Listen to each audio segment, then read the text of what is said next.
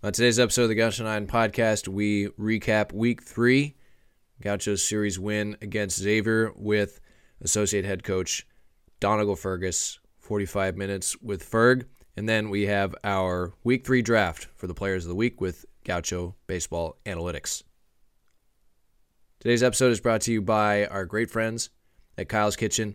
Check them out downtown on Chapala Street or in Goleta on Hollister or Calle Real. They have great food, great drinks, great people, great ingredients, uh, all the above at Kyle's Kitchen. Proud supporters of UCSB baseball.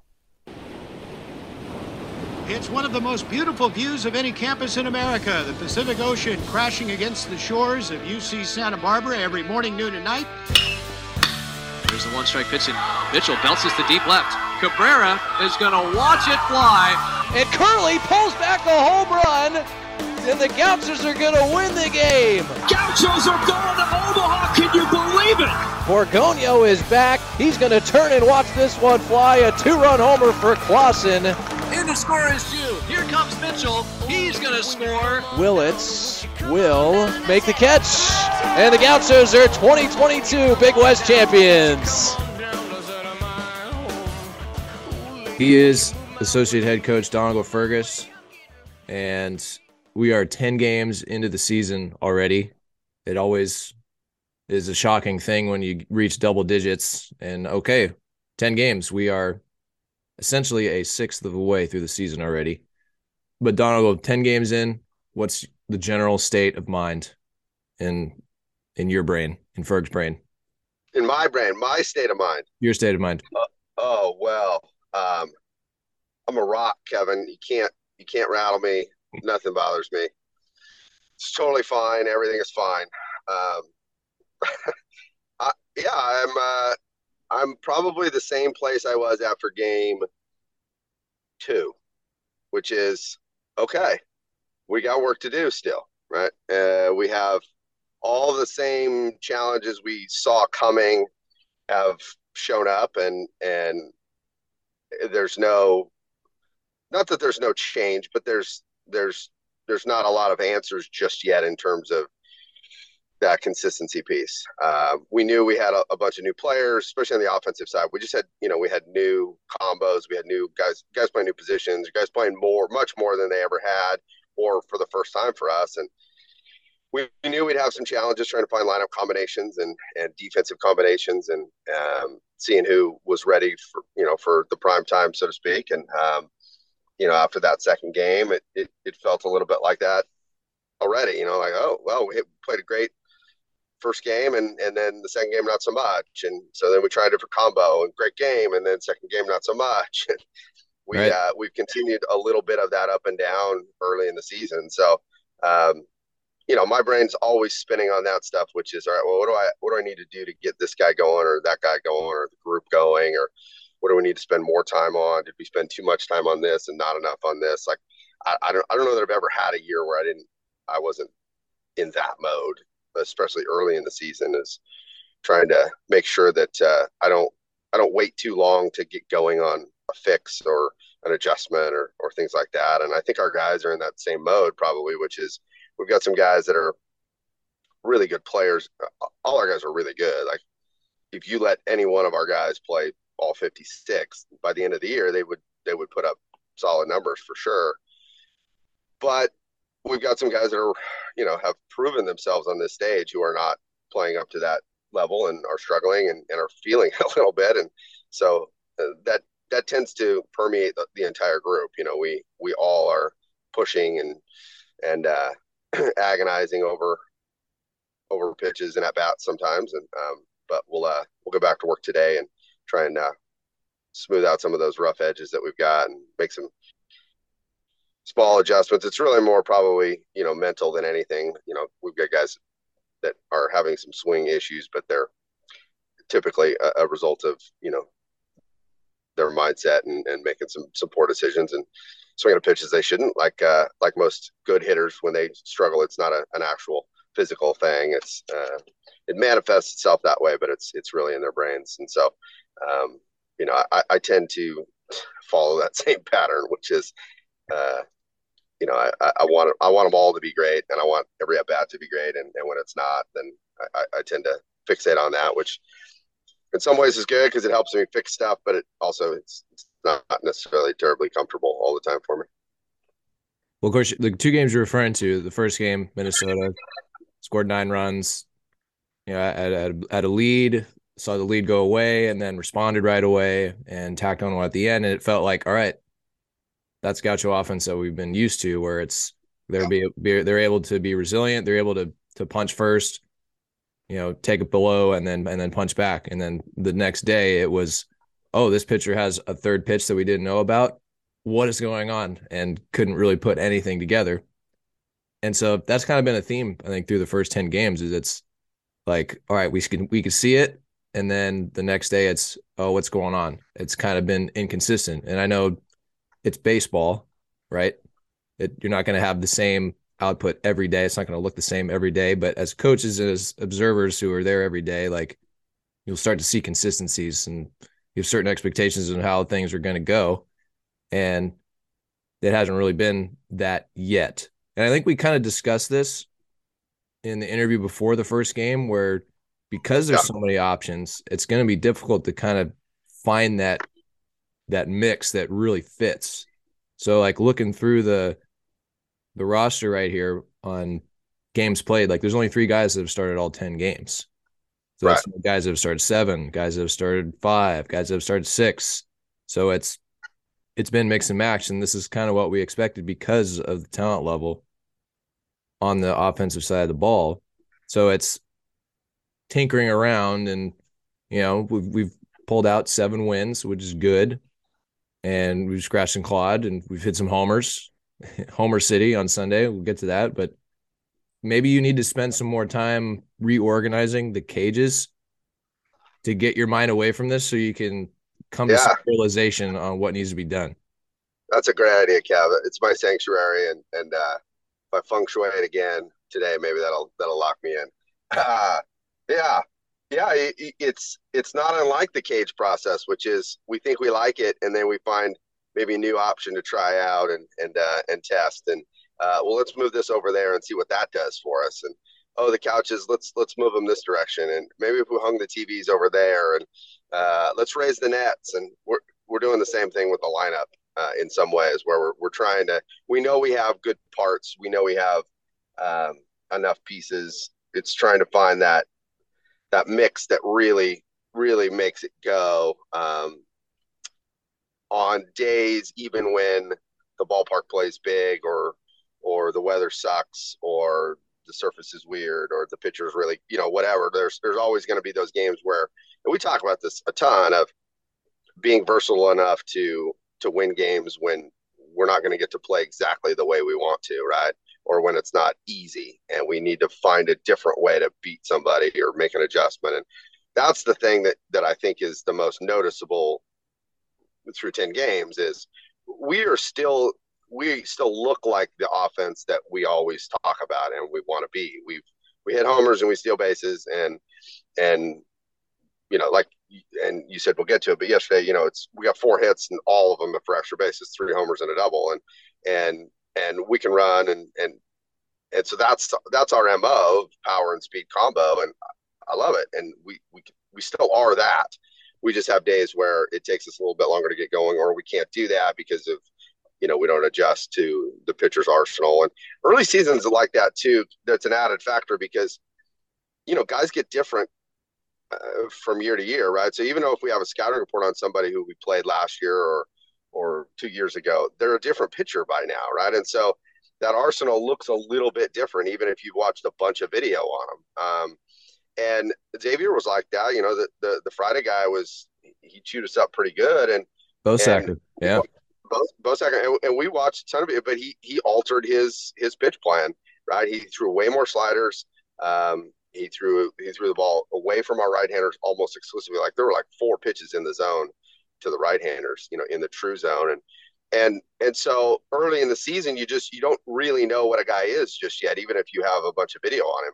And then you also have a bunch of new guys, you know, that are always in the mix. And so you inevitably run into scouting report problems early because you don't have enough information or the information has changed from years past. Once you get into the season more, you know, guys become who they are, and, and it's easier in, in a lot of ways to figure out what you're going to face with them. Right? They've developed um, some patterns, and they've developed a repertoire that you can you can sort of uh, count on to go to, and and our guys, you know, every year face this, which is we get pitched this way, which is a lot of breaking balls, a lot of balls away, and our job is always to to make them change in some other way, and and uh, we haven't been able to do that consistently yet. So it's really an approach and commitment issue rather than a stylistic or ability or um, you know an offensive um, philosophy issue. We're we're we are who we want to be. We just don't do it every day just yet.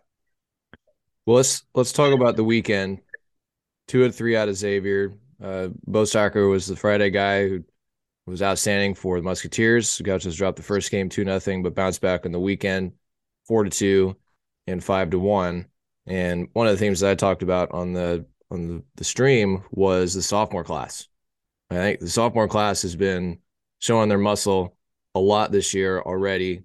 I talk about on the hill, it's it's been Matt Ager leading the way, and then with the bats, I mean, we could start with Aaron Parker or we could finish with Aaron Parker, but uh, like uh, like yesterday, yeah, was, I mean, essentially we started and finished with Aaron Parker this weekend. Uh, but the sophomore class yesterday, the three homers, Trimble, Williams, and Parker, all sophomores. Parker homered in, in both games on the weekend. He homered twice last week against Oregon. Uh, the sophomores are just all over the place. Darby, McCollum, Trimble, Williams, Bredauer. Like he, he wasn't here last year, but he's still a true sophomore. So it's this sophomore class that's just leading the charge. So who do you want to start with? Or we let's just let's stick with AP. Let's stay with AP because yeah. we we hope he's the uh the Big West Player of the Week. But AP, uh, four hits, four for eight, two doubles, two homers. There you go. Well, I don't know if he'll be Big West Player of the Week. Uh, that's uh, above my pay grade, but he's uh, definitely the Gaucho Hitter of the Week. He'll get that. He'll get that uh, bomber jacket today. Uh, he's, you know, I said at the beginning of the year, I didn't know what AP's role was going to be necessarily in terms of, you know, how many games would he catch and DH and, and and all of those things. I didn't know what that would eventually look like, but I said if you just let him play every game, he'll accidentally hit ten homers, and he might hit twenty five. Um, and you're seeing that, like he's he's he was robbed of one. Micro- he was robbed yeah. of a homer too. Yeah, he's yeah he's had he's had at least two or three more that are are you know on a different day might might go out. Um, he's a microcosm as much as anybody of our, our of our offense right now is um, he'll look like I don't know how you'll ever get this guy out at times and homers and can run and um, and then he'll have days where he swings. You could tell him the slider is going to come and you're going to throw it in the dirt and he will swing at it and then he will get picked off of second and overrun third and and make a base running mistake that will run us out of an inning. You know that's what we've all done. Like you look at at us on Friday night, that happened with with with uh, with Darby. You know, with two base running mistakes that, that cost us at least one run and um, and and yet no one would say that oh those guys are, are bad baseball players. They're great and they're going to be awesome. And and yet we're still making some of those young mistakes you know where we we can't quite maintain that focus enough to do it uh, every day or or every time we're out there. And um and both of those guys nobody works harder than than Darby and, and AP and they're they're linked in so many ways too um you know from their childhood days and, and coming here and committing to us and and all of that. And they're um they're both showing those flashes of why that group is is so strong. And um, and AP is he's he's such a funny one too because he's he's really smart and and uh, he really understands what he's trying to do. Um, he's a little ahead of himself sometimes in, in terms of um, thinking he's got it all figured out. But that's what I love about him is he's always trying to figure it out. And um, and even when he when he struggles, he, he, just gets right back up and, and he and he goes for it again. And um, he's got stupid power and and uh, he's he's got a chance to be a really special player because he uh, he he has this he has this infectiousness too. When, when, you watch him play, you sort of just like I don't know what's going to happen, but I think it might be cool, and I want I want to see it. So um, our guys love it, um, and he embraces that part of it too. So it's, it's fun. and I'm I'm really proud of the way he he played and he caught great this weekend too. I, I really thought he, he he handled the plate stuff uh, nicely. Um, was was calm and and and stole some strikes and had some good blocks. Made a great throw. Um, and he's you know he's starting to round into shape and if he can stay consistent then we've got what we thought we might have with with him and Newman as a as a really dynamic duo behind the plate and um, and like you said he's just part of that sophomore class that has a chance to be uh, a really historically special one I think here. The last week Trimble gets a start, starts at second base against the Ducks, hits a big home run, winds up being the game winning the game winning hit essentially and then gets to start at first base on Sunday. And we've seen him at third base. Like I said over the weekend, like I, I would I would like to see Corey Nunez play every inning of every game at short, but if he can't, Justin Trimble can play shortstop. And when you look Absolutely. at Trim, when you look at Trim, you stand next to him, you're like, there's no way this guy can play all four infield positions. But then you go out and you see him, and he can play all four infield positions. And he was outstanding at first base his three career hits Ferg have all been home runs, and they've been yeah. I'm yeah, I'm wondering if we should just retire him right now uh, because that's got to be some sort of record, right? Like the only NCAA player ever to have all of his career hits be homers. Um, I don't want to screw that up for him. Yeah, I don't want to screw that up for for the Punisher. Um, Trim's so great too because he's he's got this weird juxtaposition of he's so imposing physically. Like you look at him, you're like, whoa, look at this dude. And yet he's the most mild mannered and sweet kid ever, right? And he was a first baseman in high school. And he legitimately, as you say, can play all four of those infield infield spots at a high level. Like he's a really good defender. And he throws rockets. And he made that play on Tuesday at second base, mm-hmm. you know, over the bag and and showed off the arm. And I mean, that's just he hasn't played second base a ton. Like he's been over there for you know individual defensive work and some things like that, but he hasn't played there a ton. And to make that play and just throw a rocket and stick it on the money, and um, it's just it's fun uh, to see him you know starting to blossom. And his challenge has always been his you know his aggression level and and can he turn it up and um, and play with that consistency like like we talk about as a group and um, you know, we need we needed uh, to try a different combo yesterday. I felt like that's why I kind of mixed the lineup up and um, kind of give us a jolt a little bit. And, and so he's we know he's a good defender at first, and, uh, yeah, he comes in and, and, hits a big blast, and and it's what he does. He starts, he hits a homer. So we'll just yep. We'll keep pressing that button if we can. I forgot about the play at second. That was on. Uh, yeah. I think that was on Friday night. Uh, yeah where just like a one hop seat up the middle, backhand, a little jump throw right on the money. And I, I was I was talking to him before the game on Saturday because I wasn't here in the fall, and he just drops, "Oh yeah, I was pitching in the fall, Kev." Yeah, I said, I said what? He's like, like what were you topping out at? He's like, oh, it was 90, 92. Yeah, with a hammer slider. feeling good. yeah. Like, man, the things I would have done if I had a 92 mile an hour fastball when I played, right? Right, Ferg? Like seriously, I mean, unbelievable in that frame, and then he hits balls into the electrical building all the time, and you're just like, I mean, that's it. Like that's what you, this is how you draw it up, and um, and he's just an awesome kid, and he's he's trying to take on this new persona as the Punisher, and uh, you know, he's he's uh, he's got a chance, and and another sophomore that uh, mm-hmm. that has a chance to be a really special player if he can if he can get it going. How about Josh Williams? I mean, it's the same as as as Trey. You know, and I I mentioned AP and Darby together or just a minute ago, and Josh and and Trim are are sort of linked in the same way for me, uh, especially because they're they're obviously in the same class and they both have really similar personalities. They're both super nice kids and um, quiet and um, and have had some you know some issues with being probably too passive. Josh especially just I mean, his freshman fall, he we, we we had to mandate that he would swing in in the scrimmages because otherwise he would just take. And he like taking um, walks. Yeah. Yeah, and he just he would he would live on the on the take and and uh and but yet another guy with all those physical tools. I mean, he's tall, he's strong, he can run, he can throw, he's got power.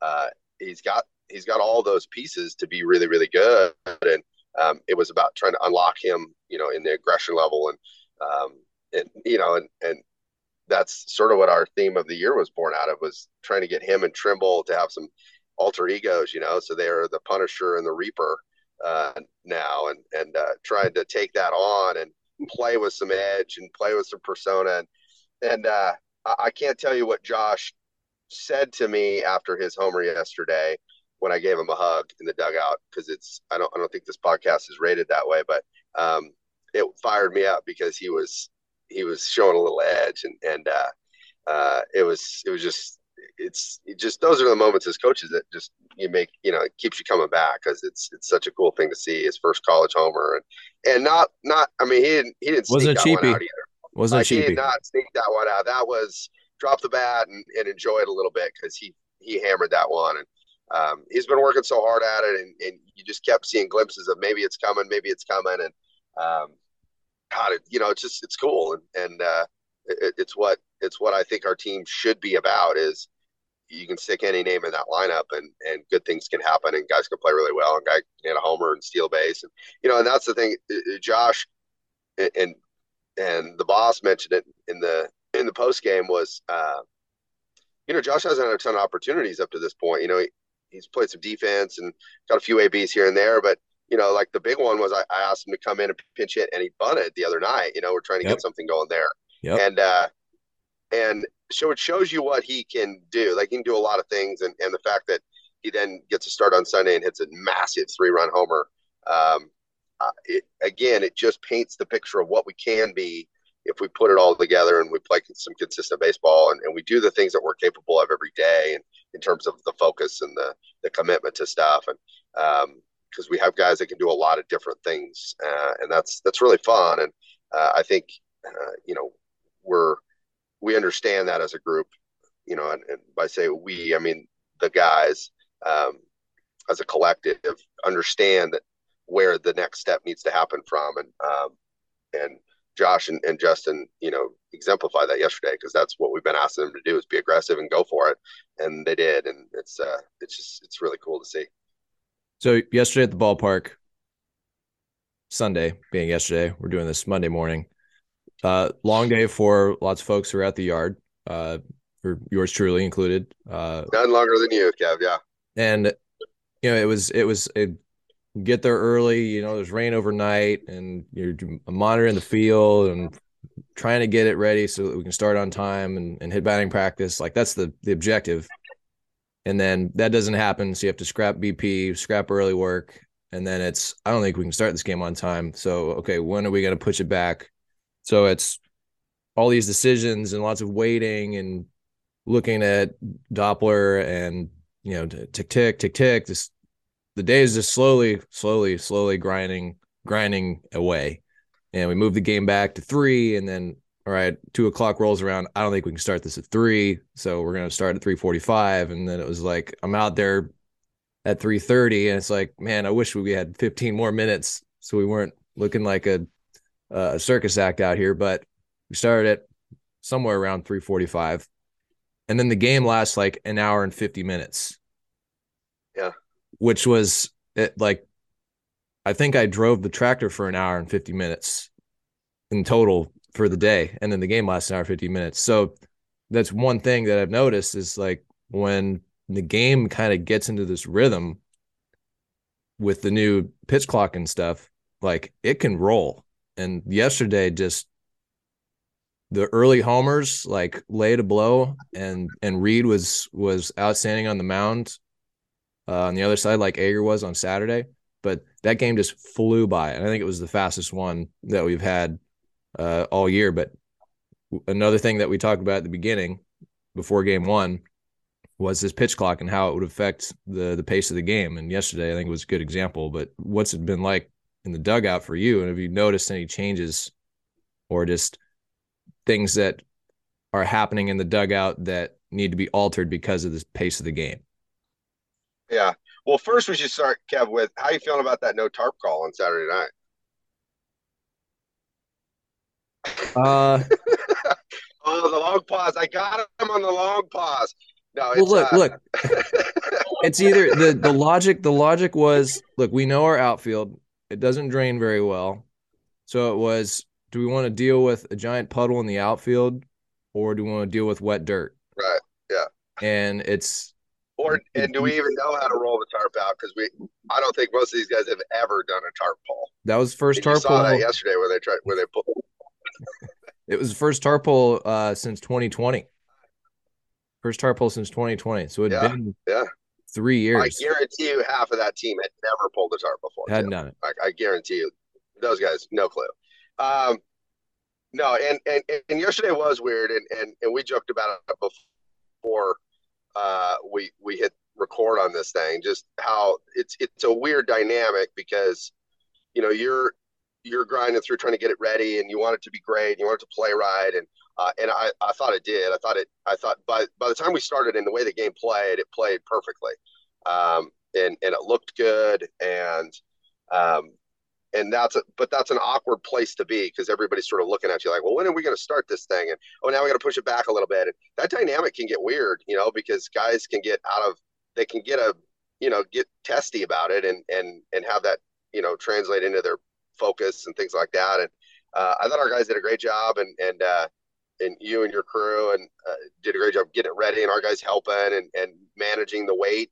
Um, and then yeah, we got into a rhythm right away, and and uh, it helps on the mound when when when guys are working quick, and that's the whole point of the pitch clock. I think you know uh, is is get the pitcher especially um, going at a tempo that isn't you know unnecessarily delaying things and man it, it it does go fast especially when you're not getting a bunch of hits. And there were, i mean what we had eight hits nine hits total in the game? They had five maybe we had four or maybe it was four and four something like that. But um it it uh Six and four. it has a six and four. So it has a, a you know it has a crispness to it right? You, you don't feel like we're we're, we're delaying uh, the inevitable. And you know i think as you said we, we hit some big blows early and then you felt like well let's just get out of here you know let's just finish this thing and, and walk away with a win. And um, that can be a that can be a, a real i think weapon for us just because we like some bullpen pieces and and we have we have some pitchers who who have some some strike throwing capabilities and and can pound the zone. And even Reed and Matt both neither were their sharpest even in the last two days. They both walked some guys. And I know they got to clean that up but they they also come at you you know and uh, so even when they walk guys it's not like oh ball one you know ball two another not close it's it's borderline it's it's a good take and um and I think our, our defense has started to acclimate to that as well. And they've played really well behind them because there are always there's some tempo to it. I don't I don't love it offensively yet, although I don't hate it as much as I maybe thought I would. Um, I, I think I was worried that it would get it would rush the hitters into that 10 second thing would rush our hitters into the box sometimes and we wouldn't have time to get signs in and um, and get our you know get our stuff going but uh, I think we're going to acclimate to it fine. And we haven't had any problem. We've only had one strike call against and, and even that, I watched the replay, and it was it was a quick one. They as soon as that foul ball got hit, they waited one second and started that clock again, which they're not supposed to. They're supposed to wait for the reset, and the ball go back to the pitcher, and the catcher get in the box, and they didn't. So it was probably a, about a two second early call there, but that's the only one we've had so far. So I feel good about that. And I overall, I'll take it. Overall, I like the feeling like we're going to get to a next opportunity. Uh, that's how I look at it. Is um, if it's going fast, it's just another chance to get another guy to the plate or another guy on the bases and another chance to hit a homer. And so I, don't think it's affected us um, nearly as much as I was maybe worried about. Uh, and I, I mean, I don't know who's going to complain about you know a two-hour game, and and even even my my daughters who couldn't care less about the game, they stayed the whole time, and we're like, yeah, no problem. so uh, when they're not complaining about the game length, I think we're on to something. So uh, so far so good this year. Really onto something right there. Especially when yeah, when they're when they're staying. Yeah, yeah, yeah. yeah. when you have an angsty teenager um, like Finnegan Fergus, um, not complaining about the game taking too long, um, It's great. it's pretty. It's pretty. I think. I think you hit Striking on a chord. on a Yeah, they're winner. Yeah. chord there. All right. I, I know there's there's tons of things we can get into, uh, but I want to finish up with with uh, a pair of of questions or pair of things to talk about. The first one Okay. is one thing that has happened that you expected to happen in the first 10 games? Could be in the dugout, could be a, a performance, but something to do with uh, with games. Something that you expected that has happened. I expected um, us to have a bunch of guys do some cool stuff. I that I knew that was going to happen. There was no doubt in my mind that we would have um, sort of a pile of guys do something fun early. Um, I, I just, you know, there's just too much talent and too many guys have worked really hard and too many guys with physical abilities and um, you just like like I sort of said with the AP thing, like if you just let him play 56 games, he's going to accidentally hit 10 homers. Um, and you know, so the fact that Josh Williams has hit a big homer and Justin Trimble has played three positions and hit hit a couple homers and AP's had a couple of games where you're just like, well, that guy is just amazing. And um, and how about and, how about Sundstrom and Brethowr? Like, and well, and big we, swings. Yeah, and they they were revelations early. Like, uh, you know, Brethowr, the first game looks like, oh my God, this is the second coming of Aaron Judge, and you know he's he's still a young puppy. Like he's so big and and strong and and you just sort of like assume that he's a veteran and he's got it all figured out because he's a giant, but he's a he's a baby, right? And he's and he's still figuring out how to handle all of this and and figure out how to use his body correctly. And um, and he was amazing early, and you know has has now been pitched to a little bit and is, is going to have to figure it out make an adjustment, and he will. Um, and you know, Jared Sundstrom hits the first pitch he ever sees at the Division One level out to dead center at a big league ballpark, you know, and um, and God, it's cool. And he, that was game three. He didn't even start. He didn't even see the field for first two games, and he does that. And uh, you know, and, and Jonas Sebring is the same thing. Like just uh, a pest, and uh, and we're excited to get him back. And and you can go down the list, you know, of guys that have, have done something already and, and shown those flashes of things that um, that we're all excited about. And even the guys that are struggling have had some moments. I mean, you know, Grandpa Kurt is is uh, is not off to the start he wanted, and and and he's just too good of a player for that to continue. But you know, he hits a big homer uh, early in the year, and um, I I figured that we would have some combination of that, where we would have some some uh, some spreading around of that because we knew we were going to play some lineups and we knew we were going to try some stuff, and um, and that's what's happened. And I, I was uh, hopeful that the roller coaster wouldn't be quite as uh, as high and low as it as it has been, but uh, the the the chance to see some guys contribute and test themselves early is, is cool. Okay. Then one thing that you did not expect that you've seen. Um, I I didn't expect the the pace to be so striking. I, I thought it would speed things up, but I thought I honestly I thought it would be balanced out by arguments about, well, why why is that guy getting a warning and we're not, and and wait, that clock started too soon, and wait, are you really gonna are you really gonna bang him on that one? Was, was that really a pick off? You know, all of the uncertainty about how to apply the new pitch clock, um, I thought would be more controversial, I guess, and I thought that any speed up enhancements that we got would be maybe balanced out by replays or arguments over application or just discussions or yeah, frustrations or weird step off pick plays that aren't really pickoffs and trying to satisfy.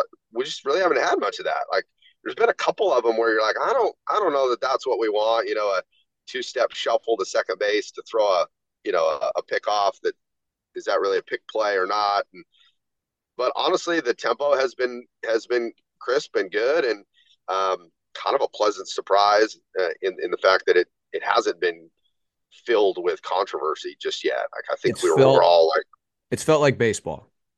Yeah, yeah, and I, I I wasn't opposed to it, but I thought there would be I you know like like we do a lot of times with the NCAA is we put a rule in and then we don't think about all of the things that it's going to cause as a ripple effect, right? All the unintended consequences. And you saw that early. Like the fall was filled with another memo clarifying this part and another memo and then it changed like at first it was going to be eight seconds like the big leagues and then they realized well that's maybe too close to it so uh, or it was a five seconds that was way too little time oh, maybe man. eight seconds oh we'll go to 10 you know, so it was it was filled with, yeah, see, you guys didn't think this through. It's not well thought out. How are we going to apply it?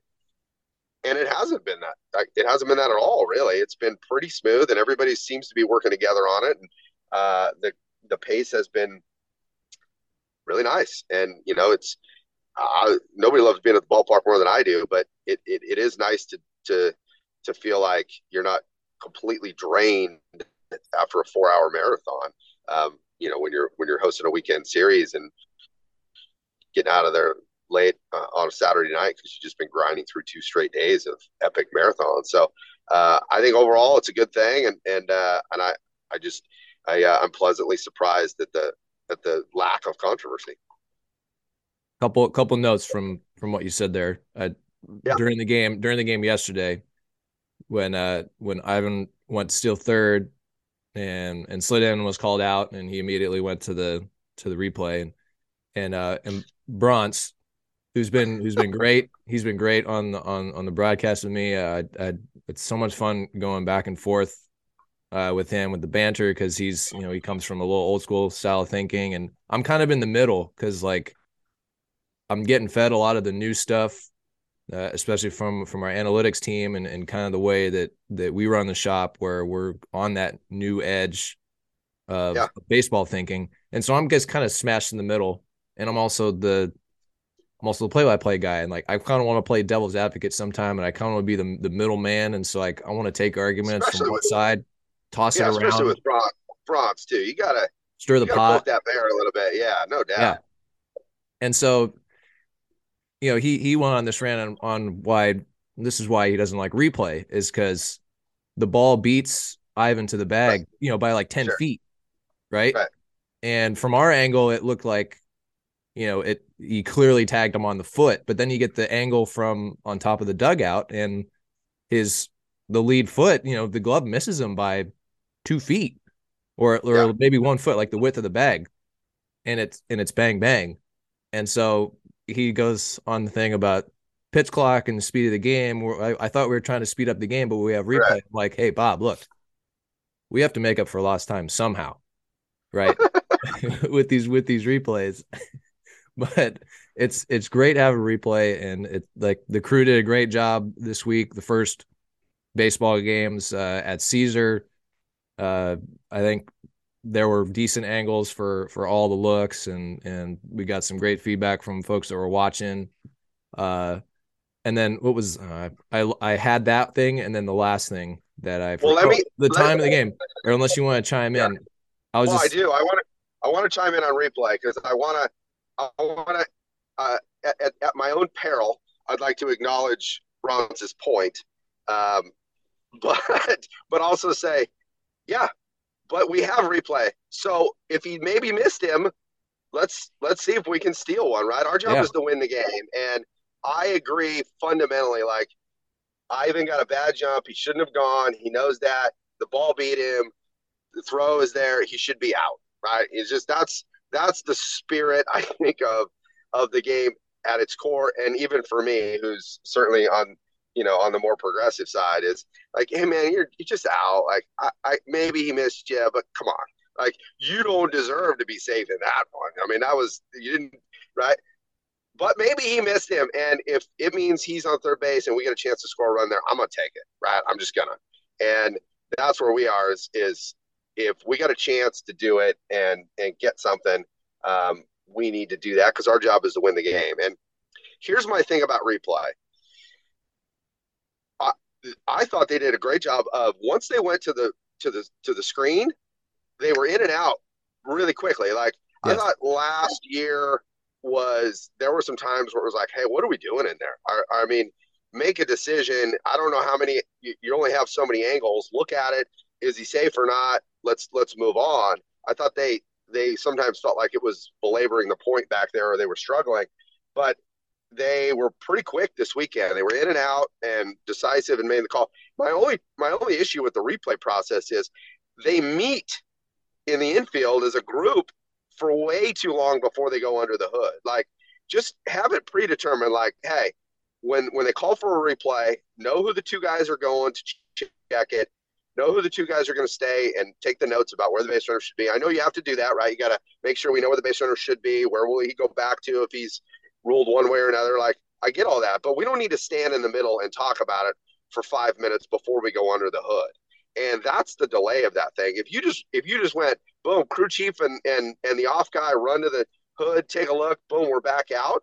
We'd be everybody be fired up about it, right? Because you want to get the call right, and sometimes they do miss it. Obviously, God forbid the umpires aren't perfect. Um, and I think that's a good thing, but I think we could speed that up a little bit. Let's put a pitch clock on the umpire meetings. Let's just let's put a five second sure. timer on them and get them uh, over to the hood and get this thing moving. yeah, we speculated on that too. Where it was, what are, what are we talking about? What are we talking about? In the middle of the infield before we go to replay. So what are we talking? well, how about I, I think it was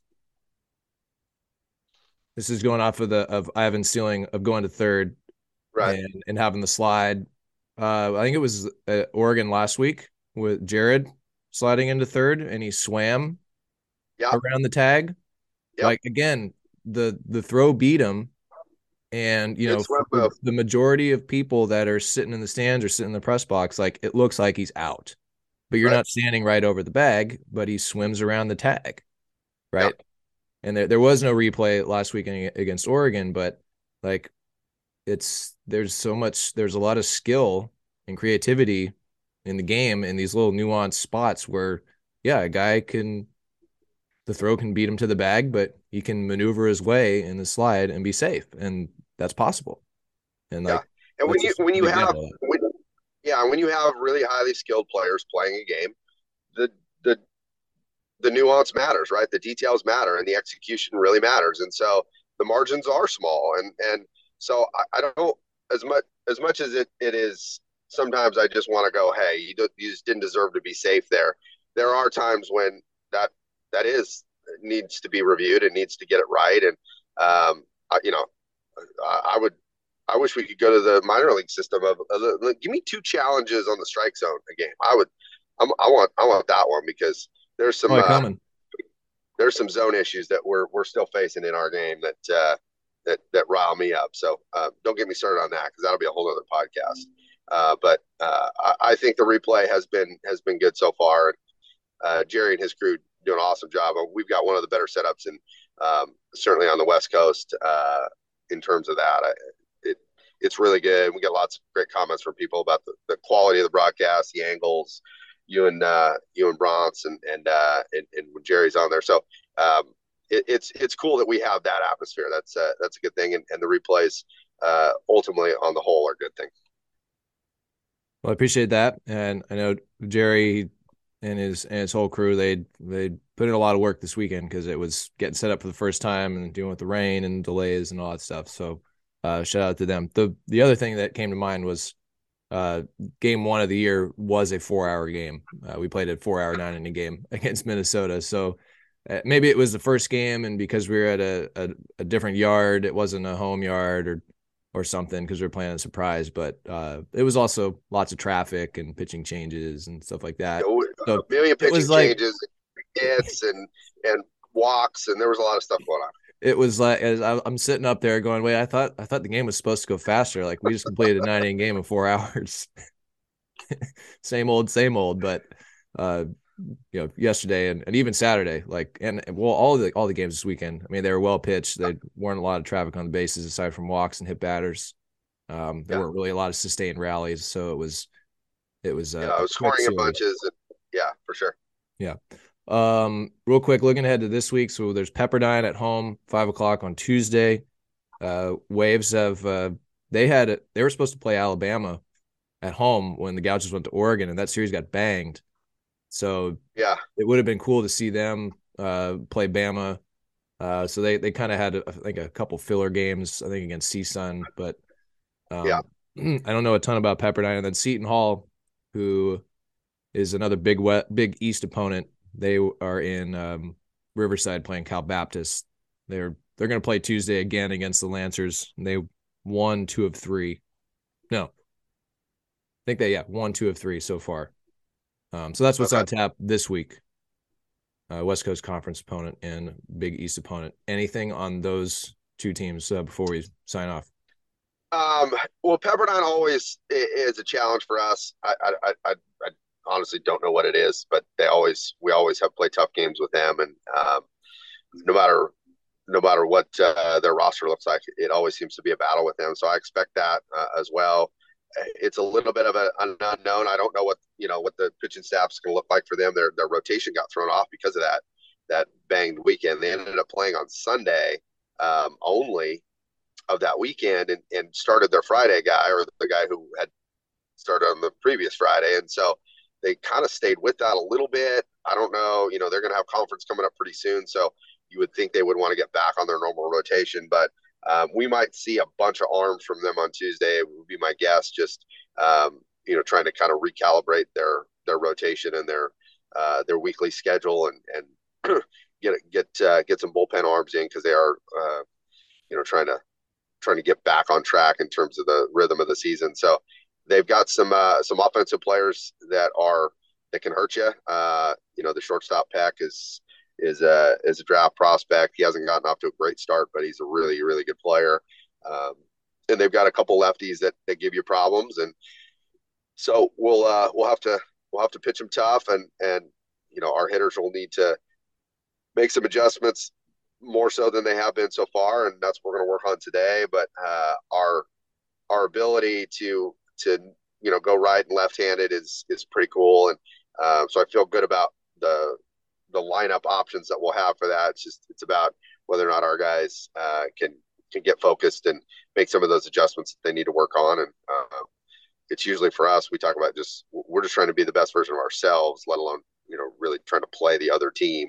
Um, it's it's if we play well, we're going to score some runs and we're going to be tough to deal with. And um, and I think our, our pitching staff is starting to really feel themselves a little bit and, and figure out some roles. And so uh, we should be in good shape. And, and I don't know much about Seton Hall. It's, it's a long way away, and uh, they've they've had some success, but they they uh, they've got a couple transfers and uh, some new pieces. So um, some of it's a little bit unknown about what that lineup's going to look like, and uh, pitching staff with some new roles on on uh, on that side. So I, I, you know I'm I'm diving into that more tonight to try and get uh, the Seton Hall report finished, and um, the Pepperdine one is is in the bank, and uh, we'll work on a little bit today to try and get ready for that, and another tune up for us to keep pushing our uh, our offense into into shape in, in terms of the the commitment to the plan and uh, ability to to punch back and make guys adjust to them as opposed to just throwing the sliders away and and uh, hoping we chase them. Good stuff, Ferg. Should be uh, another good week at the ballpark. There is some more weather supposed to come in Friday, Super. Saturday. So uh, if you are listening, stay tuned to any changes. I know some people got the the notification late just because sometimes it's hard to get information out in a timely manner. And, and just come to the ballpark. Just show yeah, just up and out. buy a jersey and come buy hang. a hot dog. Come on. What, what else you got to do? Come on. Let's go. But if we do have to change Friday and Saturday's games or move anything up or switch things around or play double headers, um, social media and the website um, are where you go for that information. So uh, good stuff, Ferg. Let's get to work today and uh, have a good week. All right. Thanks, Sunshine. Appreciate you.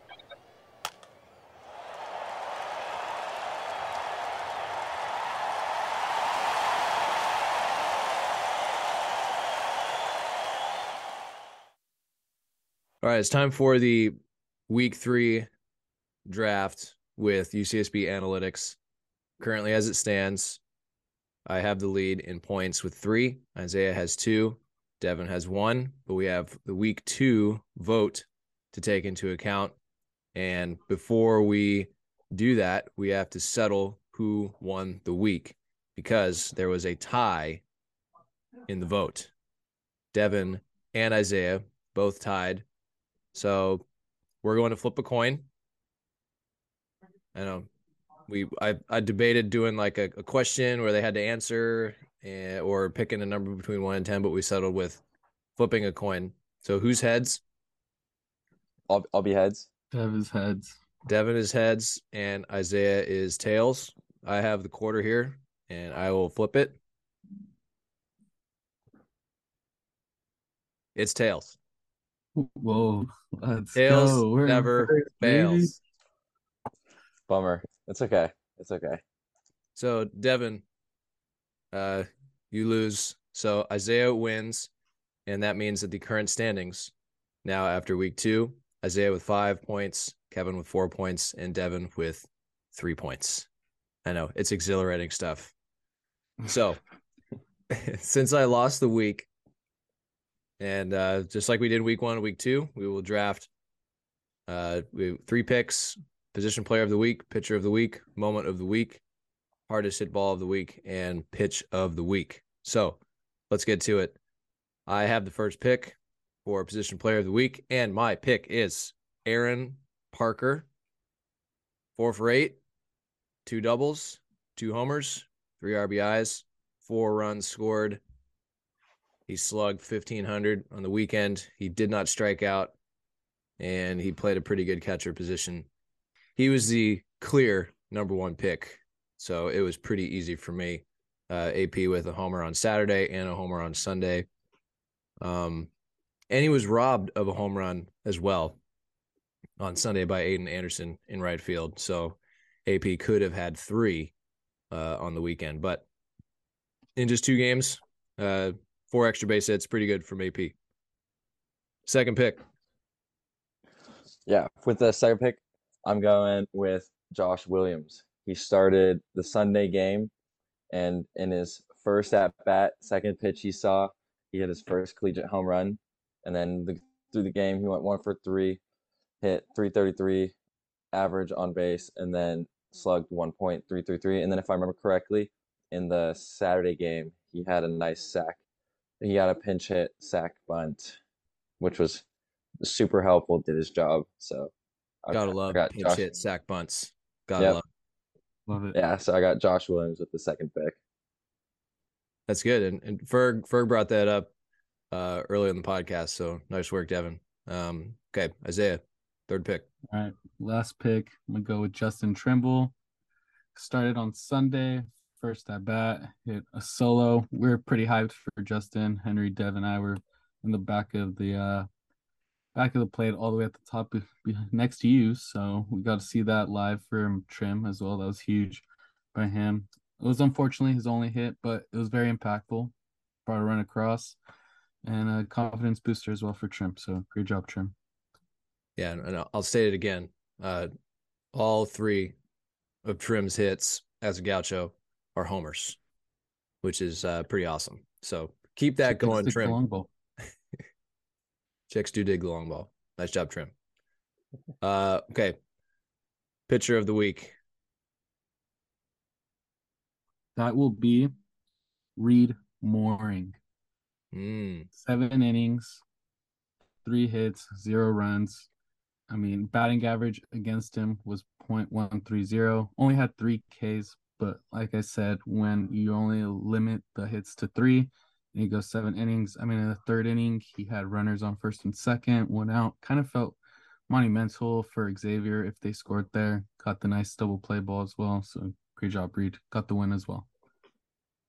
yeah, it secured the series win as well. Uh, hard to argue against seven shutout innings. It's it's pretty good. So even if even if you only struck out three, you went seven shutout, um, and led your team to victory. Yeah. Devin, second pick. Yes, I mean it gets tough. A lot of lot of great outings this weekend from our pitching staff, but I think I'm gonna have to go with Carter Benbrook. Came in Saturday, up four two, gave us two great innings, two strikeouts, no hits, and the save, and brought a lot of energy to the team that I think was needed to help us going in the Sunday. So, Carter Benbrook. Yeah, six out save. Yeah. For for Carter, and uh, look, Carter always brings the energy, guys. I know that, but I just I, I love it every time. I know. just- I, I I can't get enough of it. It's great. yeah. Some Xavier fans were mad after the game. Walked by going to the bathroom and they're like, why would he do that? I was like, just gotta save. Like, Yeah, he. It's, like- it's won the nothing personal. I think it's, Yeah. it's just him. he's just fired up. Yeah. That's all.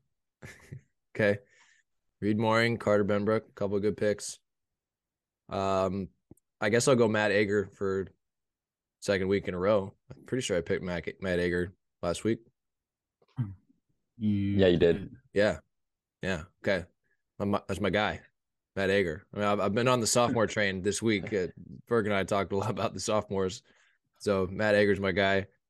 Uh, got the win on Saturday, seven innings, seven hits, two runs, two walks, eight strikeouts. Uh, Matt is just, um, he looks like an ace on the hill. Just everything about him, his demeanor, his physicality, the way he's been sequencing his pitches. Bronson and I talked about that during the course of the broadcast, and he's just uh, the kind of guy that the Gauchos want on the hill, and he's the kind of guy I want in the third pick in the pitcher of the week draft. So, Matt Ager, bang. Good pick. All right, third round moment of the week, and I have the first pick. Oh man.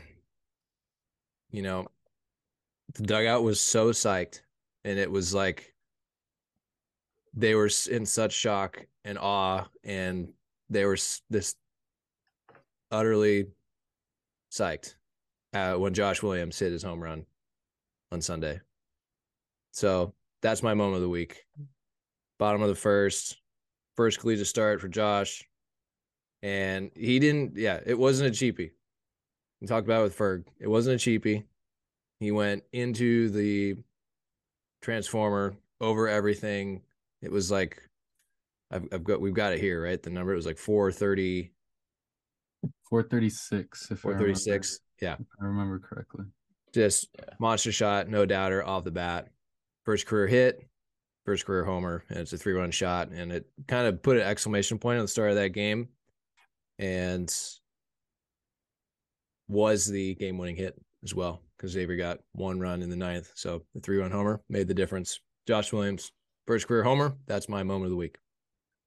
Devin, Alright, um, so I'm debating between two, but I think with the second pick, I'm going with Trimble's home run. It might not have been a massive moment in the weekend, but like, I guess the story behind it of Justin Trimble having three collegiate hits and all three of those hits being home runs, I find that pretty amazing and, pr- and a pretty awesome stat. So I think just that he's he's adding on to that stat is why that Trimble's home run is my moment of the week. okay. Mm. All right. That's My it. moment of the week is I said it last week, said don't throw fastballs to AP. I don't know if Xavier listened. They throw changeups. First two at bats on Saturday, homer. Sunday, homer. Both off changeups. AP, two homers this week. Started on Saturday, started on Sunday. Back to back days of homers. Give it to AP on changeups too. So I don't throw changeups to him either. I don't know what you should could throw to AP now. Can't throw him anything. He just hits everything. Try sliders, I guess. Doubles and homers. so I have I have AP as my first pick for position player of the week, and now Isaiah has AP for his moment of the week for hitting Mhm. a changeup over the fence. back to back you know, days. You know, it- yeah, back to back days, back to back changeups over the fence. So in this really serious draft that matters so much, that plays, that plays. That's- Good pick. Thank you. Good All pick. right. Hardest hit ball. Moving on. Right. That's correct. And you have the first pick. All right. Give me Ivan's double at 109 exit speed off a changeup. Again, I don't know. We're addicted to changeups right now. Give me the changeup 109 double for Brethowr in the eighth inning. I don't know what day it was because it's not specified in Dev's little cheat sheet, but at least we got the 109. Hey, you could have done a little more research on your own. So maybe a thank Give you. me would the be 109 double. Well, that that Uh, was the that was the highest exit velo of the weekend. So fitting it would go number one overall. I think the is that the third week in a row where the the actual hardest hit has gone first. Um, Well, actually, we don't really know. 'cause it weekend was- weekend one we didn't really know. Yeah, yeah. All right. Well, second Oh, week. I'm not sure about. Yeah, I'm not. Yeah, I'm not. I don't remember last week. But I'm pretty sure uh, I, I think I, second- I had it and I picked it. So, makes sense. although I, we can go back and listen to the tape. No, I believe. I believe you. I'm not. I'm not. I could be I- wrong. I'm just- I, I'm not like. I believe you. Go ahead, Devin. Um. Okay, so with the second pick, I'm gonna go with the the hardest hit home run, and that was from Josh Williams at mm. 106.5 off the bat, and it went 436 feet. That's so. Nice. so I think it it's up there for like I think. Where do I have that on my the cheat sheet that you guys aren't very appreciative that I sent you? It's, number it's number four. top four. You don't have the the distances on this though. Ooh, I, I, guess I do remember it's 436. I was on TrackMan that day. Can it, confirm. if you check the SB data um, analytics Twitter, you could have seen that. So a little more research, I think you would have been able to find it. But yeah, I'll, I'll include that next time. Let me see. Mm, Is it my pick? Yeah, it is. You can look it up. I'm gonna make my pick. yeah. I'm gonna go. Go ahead. it was the fourth, but two and three were both outs. So Yeah. it's a basically consensus number two on on an in play successful hit from one of our hitters. All right, I'm going. Um, I'm going off of this sheet. Sorry, Devin, you went through all this work to put this together, but I'm not going to pick one that was that was on this sheet. I'm going to go with uh one of the foul balls that Xavier hit on Sunday that dosed one of the Gauchos in the dugout. I don't know who it was, but I was walking up from the field, uh, and it was in the first inning because I literally like drove off the field getting it ready and the Gauchos took the field with all the field work that we had to do to get ready to play on Sunday. And I'm walking up the stairs and I'm walking in front of the press box and just a you know, one of those laser beam liners that goes straight to the dugout and it I'm pretty sure it hit a Gaucho. I should have done more more homework on this to find out who it was. Maybe we'll find out next week. But that's my hardest hit ball is uh, a gaucho getting dosed in the dugout on a foul ball. Sorry I about it. could, I could probably look up. So that was the, the last day. Yeah, I'll, top top of the first. uh, you you do your your next pick, and I'll I'll I'll do some research on this real quick. So all right, on to the final category, best pitch of the or uh, yeah, best pitch of the week. I mean, I'm gonna since my pitcher of the week was Ager, I'm gonna go with the Ager slider because let's see, he threw it 38 times, 29 for strikes, 76% strike percentage. Let's see, swinging strike percentage 18.4%. Is that what that says? The CSW was 44.7 Yes. and it's it's the pitch that he's using the sequence where he has the nuance to throw it in different places, have it off the plate, throw it for strikes, throw it below the zone, and it really sets up his fastball really well.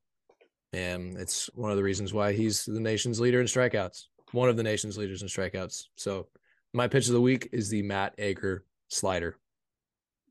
Thank Good you very pick.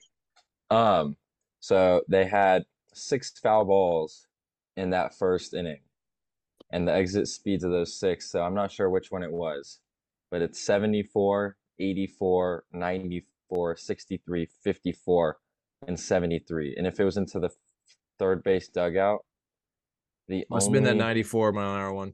Had to. Yeah, that's that's my that's my guess too. I know it's not it's not it's not a hundred. It's not a sweet triple digits, but it got a it, it got a gaucho. It got flesh. So All right. Well, I think for the second pick of best pitch, I'm gonna go with the Goody changeup. He had a 35.71% whiff rate. It was a called striker with 46.43% of the time, and he threw it 28 times. And out of his seven strikeouts, he got six of them with the changeup. Sounds like you Uh, took Isaiah's pick. Did. All good. Because Sam Whiting is going to be my best pitch for his fastball. The amount of swords he got in that inning where he pitched is insane. I think he got like four four swords on people like trying to sit a slider and he just came in with that fastball, threw it night uh strike 90% of the time, threw it 11 times, 10 10 of them being strikes, swinging strike, 36%. Like I said, when you have people look like they're swinging a sword, you know you're doing something right. So give me Sam Whiting fastball. For the listeners who don't know what a sword is, because I will say it on the broadcast too. I'll say up and in draws a sword. Like when you swing a bat, right? You wave it around, you swing, and you let go with one hand, and you know it looks like you're swinging a bat. But when you unsheath a sword, right? You pull it out and bang, like it's just kind of in front of you, right? You don't swing it around. You just you just kind of pull it out and show it. And so when a batter does like a half swing, we'll call that a sword. So good work. Any honorable mentions that you guys want to throw out there before we sign off? Yeah, I was just about to say for for pitcher, um, Goody also my pitch of the, pitch of the week. I give him some credit. Five innings pitched, seven strikeouts, um, only one earned run, and they were hitting 167 against him. Unfortunately, he got the loss, but still a, in my opinion, a good outing from him. Nicholas Welch for pitcher. Honorable mention. One inning pitch, two Ks, no hits, no walks. Almost had immaculate inning, but then threw a ball. It was so close. Uh, that was yeah. unfortunate. But brought That's some fans to the stadium too. Oh yeah. Yeah. Then I got another honorable mention for moment of the week. Uh, being able to get getting uh being able to play on Sunday with with the rain and the the great job, Kev, that you got you and the, the field crew did being able to and Yes. also all of the the players that helped with the tarp pulling it on and off and just being able to get everything going quick enough after the rain, making the field go well enough. I, I, I yeah, that's my honorable mention too for for moment of the week. Wow. Thanks, Dev. Yeah, I know you really meant that, so thank you. you're welcome. You're welcome. No, it was, I it think was you a week. spent I, th- I think you spent more time getting the field good to go before the game than we actually did playing the game with like a with what was it a two hour and 13 minute game on Sunday. Yeah, officially with the 345 start time. Uh, I'm, I'm pretty sure I, I probably drove a tractor or a cart for two hours before the game. And then we played a two hour game. So but that's that's Nice. just, that's just a standard day, you know. Yeah. Big deal. But yes, shout out again to all, all those guys that helped, all my work study guys, uh, some of the staff. Um, didn't have any analytics guys out there. Maybe they'll show up next time, but um, they got they got stuff to do, like putting tarps over their cameras and stuff like that. So, um, yeah. All right, good draft. Uh, go vote. Check out Gaucho Baseball Analytics on Twitter. SB Baseball Data. Do you guys have anything coming out? Anything that's cool? Are you guys doing graphics for for home runs and stuff? Yeah, we have been. Uh, I think last year the account was a little inactive just because I mean didn't have many people to run it. So this year we're trying to make it some more active, a little bit more active. So like last week we did the top pitcher velos and farthest home run distance. So hopefully about every other week, if not like every three weeks, we'll update that, and then hopefully with between those weeks we'll try and figure out some other stat that is interesting that the the fans wouldn't really see. So nothing in particular, but hopefully some some more posts and a little bit more active to to give the fans some some data. Okay. Good. Uh, all right, that'll wrap it up. Nice job, guys. Uh, Gaucho's got the the series win, seven and three, four more, hopefully four home games this week. Pepperdine, and then Seton Hall. So we'll have we'll have four games. So we'll have we'll recap all those games in next week. So we'll have all those uh, to pick from. It won't just be one series. Um, so don't forget about the Tuesday game, guys, when you're thinking about your picks. All right.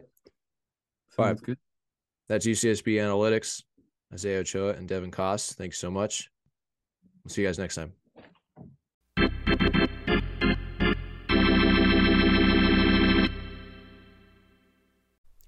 All right. Thank you to Coach Ferg. Thank you to Devin and Isaiah. And thank you to our great sponsor, Kyle's Kitchen.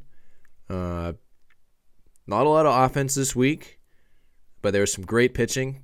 And that's something that we will talk about next week. And I anticipate the Gaucho pitchers continuing to pitch well. And so, if that is the case, we will get some pitchers or uh, some pitching coaches like Dylan Jones or Chex um, on the podcast next week to talk about the pitchers because they have been outstanding.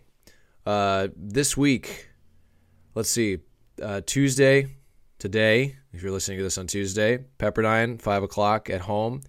And then Seton Hall comes to town, scheduled for Thursday, Friday, Saturday. As of now, we see a lot of rain on Friday, so I don't anticipate playing on Friday, uh, but we're going to play on Thursday for sure. Check social media and the website for updated times on the Thursday game. And then if we don't play Friday, we will try and play two on Saturday. Hopefully, we can get that in. Um, if we can't play two, then we will play one. So it's a lot of stuff up in the air at this juncture of the week. We are playing Tuesday, that's for sure. We are playing Thursday, that's for sure. But Friday and Saturday, kind of up in the air. So stay tuned for any changes. Uh, all right, Gauchos up to a good start, seven and three. They got a strong RPI for their first ten games. Uh, the week following Seton Hall, we start off Big West Conference play. So we're getting to that part of the season where these uh, games start to matter towards conference record. That'll do it for the podcast. My name's Kevin Cannon, and uh, hope to see you at Caesar Uyesaka Stadium this week. Lots of baseball out there. So uh, have a good one.